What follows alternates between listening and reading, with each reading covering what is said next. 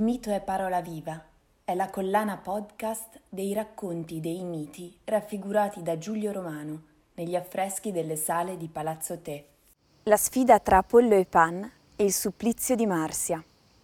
Pan, il dio della campagna, delle selve e dei pascoli, suonava la siringa pastorale, strumento da lui stesso inventato, una specie di zufolo con sette canne. Un giorno volle sfidare Apollo, che invece suonava divinamente la lira. Ma si trattava di una gara amichevole. Pan sapeva bene di non poter competere con il suono della lira del dio della musica. Come arbitro della gara scelsero il re Mida. Questo re, figlio di Gordio, re della Frigia, era molto ricco, ma come molti ricchi, altrettanto avido.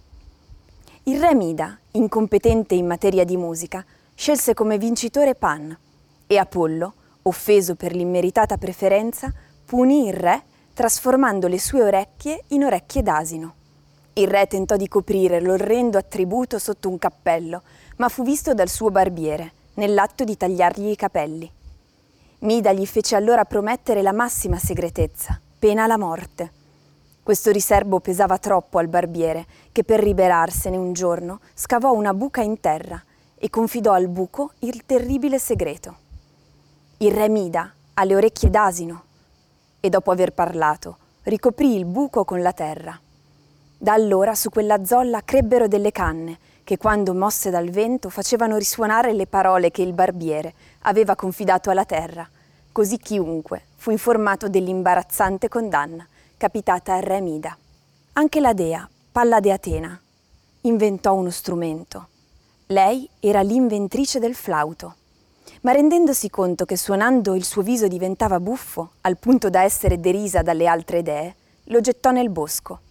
In quel luogo vivevano i satiri, divinità della natura, per metà caproni e per metà uomini, al seguito del dio Dioniso.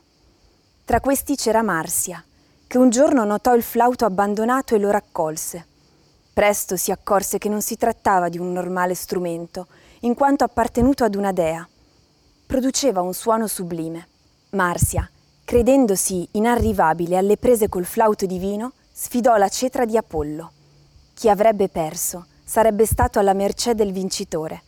Arbitro della gara furono le muse, le quali si pronunciarono a favore di Apollo. Il dio della musica, per punire la presunzione del satiro, lo appese ad un ramo e lo scorticò vivo. Così parlava Marsia. Mi pento, mi pento, non valeva tanto un flauto urlava, mentre dalla carne la pelle gli veniva strappata. Altro non era che un'unica piaga.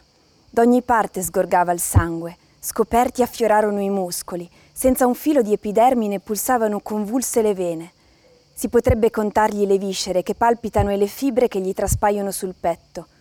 Lo piansero le divinità dei boschi, i fauni delle campagne, i satiri, i suoi fratelli.